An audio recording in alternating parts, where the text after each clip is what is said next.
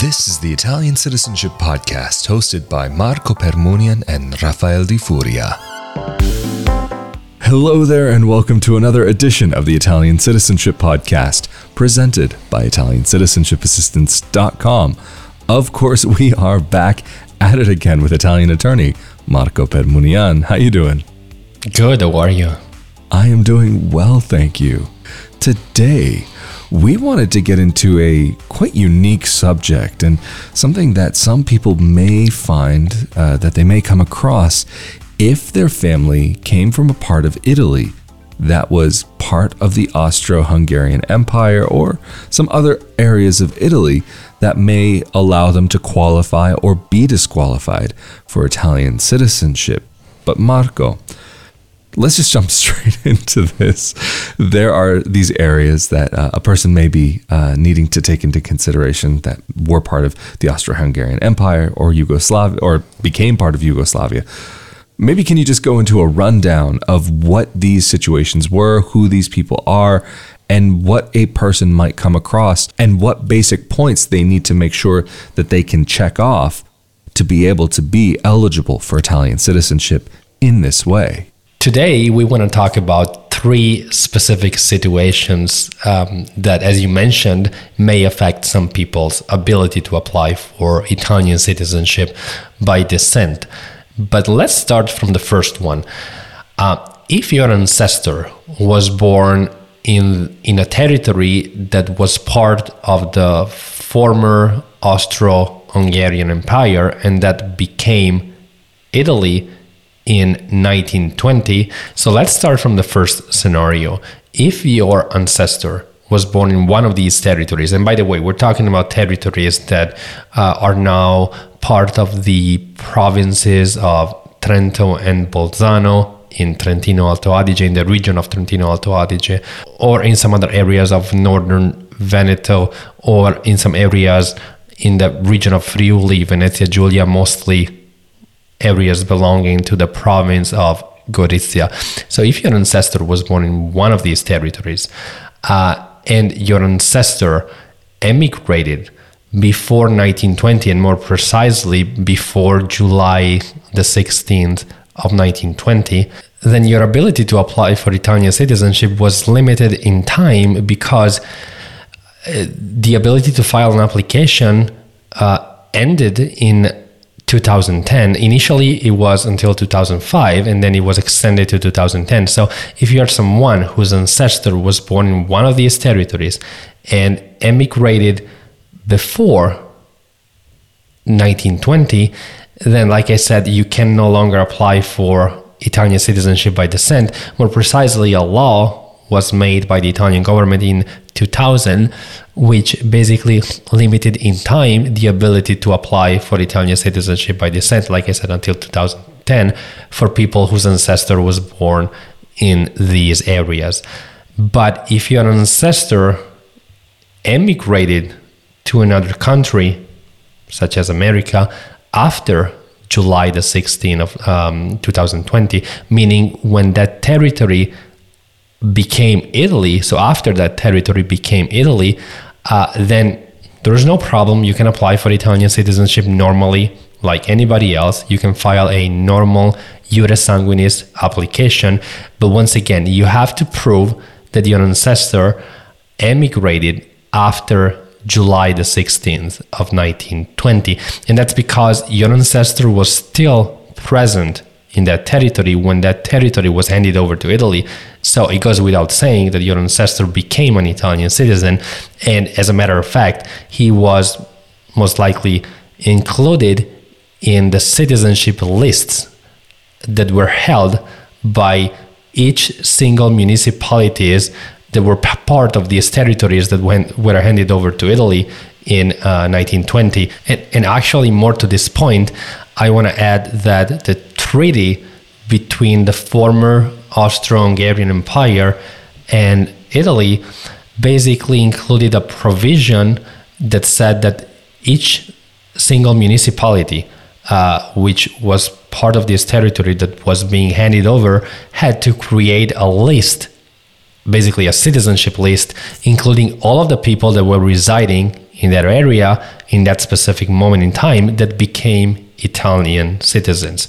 So, to recap, if your ancestor was born in these areas and emigrated abroad before 1920, your ability to apply for Italian citizenship by descent was limited in time, and more precisely, you could have applied only until 2010. So, your ability to file your application has basically expired. Uh, but if your ancestor, if you can show that your ancestor emigrated after, so once that part became Italy, then you can file a normal Sanguinis application via an Italian consulate, via an Italian municipality. And we talked extensively about the process of applying for Italian citizenship.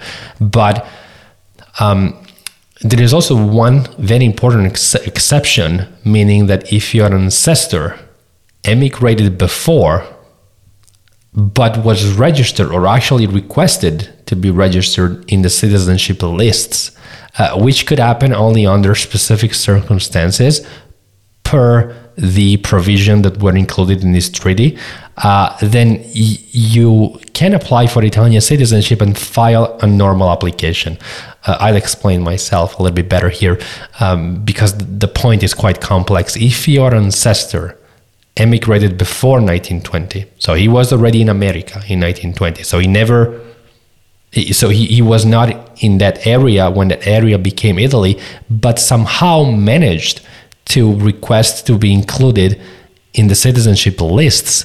Uh, then you would qualify for Italian citizenship normally, like anybody else. So then, how would it have been that a person could have potentially made it onto one of these lists? I'm glad you asked that. There were very specific requirements uh, listed in this uh, treaty, meaning I'll just mention a few of the, the most frequent. For example, if your ancestor had a company in Italy and was living abroad but was managing his company from abroad, that he could have requested to be registered in these lists. Or, for example, if your ancestor had real estate in Italy, I believe for more than 10 years, so there were these specific requirements that needed to be met in order for you to, uh, in order for the ancestor to be able to use this exception and in turn for you to be able to qualify for citizenship without the 2010 time limit. Interesting. So then just a quick question for the people that were able to get their citizenship and make the request before 2010 did it look like a normal Iure Sanguinis case? Like you go to the consulate or to the comune? Or, or what was the situation for those people? That's a very interesting question. Uh, now, of course, as we said, um, these people uh, who find themselves in this situation can no longer apply because they could apply only until 2010. But for them, the process was a special process, meaning that yes, they could have filed the application through a consulate or through an Italian municipality, but then the application was going to be evaluated by a special committee that was basically established within the Ministry of Interior's office. That, of hmm. course, was going to evaluate these specific circumstances and these additional documents that were requested, required. Um, compared to a normal application. For example, you had to prove when your ancestor emigrated through shipping lists or other immigration documents. So it was a kind of a peculiar citizenship application. And mm-hmm. because of these peculiarities, um, the Italian government established this committee in within the Ministry of Interior, which was evaluating these applications. And what about now? So, for those people who would qualify because either their ancestor was registered and they left um, just before and they were lucky enough to be registered, or they left after and already were Italian citizens, uh, what does that process look like now in 2022 or hereafter? That process will look exactly as a normal Iure Sanguinis process. Interesting. And then what about for the people who missed the 2010 cutoff uh, date? It, do they have any kind of recourse? Do they have any type of appeal that they can make? Or is really the door closed for those people when it comes unfortunately, to. Uh-huh. Yeah, unfortunately, there's nothing they can do. Uh, their ability to apply ended in 2010. And I've been asked this question by many people, but unfortunately, there is nothing really that they can do. So in that case, they would have to make a petition for citizen, not petition, but apply for citizenship uh, through residency. That would seem to be their only option, is what it sounds like. Absolutely, like any kind of other citizenship requests through residency, mm-hmm. through marriage, but definitely they would be no longer entitled to citizenship by descent. Interesting. Uh, so far, we've spoken a lot about the people who have families that come from uh, the former Austro Hungarian Empire. But uh, there are also those individuals, like we were talking about before, whose families come from areas uh, in Italy that became part of the former Yugoslav Republic. What is the situation for those people whose families ended up being in Yugoslavia. Uh, what does the situation look like uh, for their application? How are they eligible? And maybe what are some of the little things that might set their process apart uh, from a normal citizenship by descent case? If your ancestor was born in one of the areas that were handed over um, to the former Republic of Yugoslavia by Italy after World War II, um, and if your ancestor was residing in that area in 1940, so when that area formally became Yugoslavia, then you can only apply for Italian citizenship by descent if certain requirements are met. Now, of course, if your ancestor had emigrated to another country from that area before 1940, so before that territory was transferred over to Yugoslavia, then your application is a normal Sanguinis application. But if your ancestor was still residing in that area in 1940, when that, when that area became Yugoslavia, then you need to provide additional documents compared to a normal application for citizenship by descent. And more precisely, you need to prove that your ancestor was residing in that area in 1940 you need to prove that your ancestor was an Italian citizen in 1940 when the area was transferred over to Yugoslavia. And you also have to prove that you, the applicant, know the Italian language and culture. And to do so, you need to obtain documentation from an Italian association or club located abroad uh, that show your ties with Italy that show that you know the Italian language and culture. The law that regulates citizenship applications for people that find themselves in this situation is a law that came into effect in 2006. And the same law instituted a special committee within the Ministry of Interior that evaluates these applications with these peculiarities. So while the application can be filed through an Italian consulate or through an Italian municipality, then there will be a special committee within the Ministry of Interior's office that will evaluate these applications and the additional documents uh, required. That's absolutely fascinating. And I'm just curious, uh, what areas are we talking about here? I'm assuming that it would probably be just because of how close to Italy they are, maybe Croatia, Slovenia. But uh, what are some of the areas, even within Italy, that people would have to, to be concerned about uh, if this might be uh, something that would come up? And that's a very good question. So we're talking about the areas that were handed over by Italy to uh, the former Republic of Yugoslavia uh, pursuant to the Paris Treaty. Uh, so the area is very well defined in the treaty, but just for people that are listening to us, uh, we can say that it's basically uh, the areas that are um, part of the um, peninsula that it's called Istria. So it's a territory. I've been there like many times. Actually, it's very fascinating to see how many people still speak Italian there or identify themselves as Italian, but um, it's all the area that goes from Trieste, so from the border of Italy, all the way to Rijeka, which has an Italian name. Every city there has an Italian name, actually, or a lot of cities or municipalities have their Slovenian or Croatian name because now those areas are Slovenia or uh, Croatia um, after the dissolution of the um, Republic of Yugoslavia. So from the Italian border all the way to the city of Rijeka, which was called Fiume the Italian name, which means river. Um, so that territory between the border of Italy and Rijeka, uh, which basically is the areas included in the peninsula called Istria.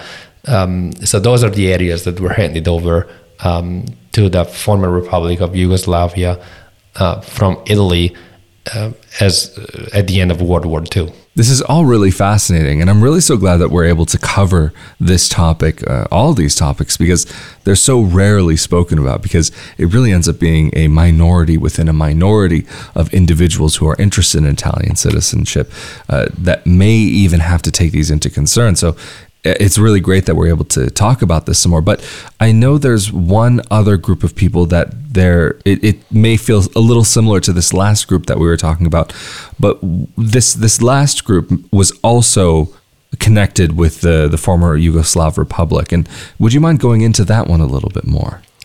Yeah. So the law that I mentioned before. The law that came into effect in 2006 basically makes reference to two categories of people um, the first category is the basically all of what we just talked about.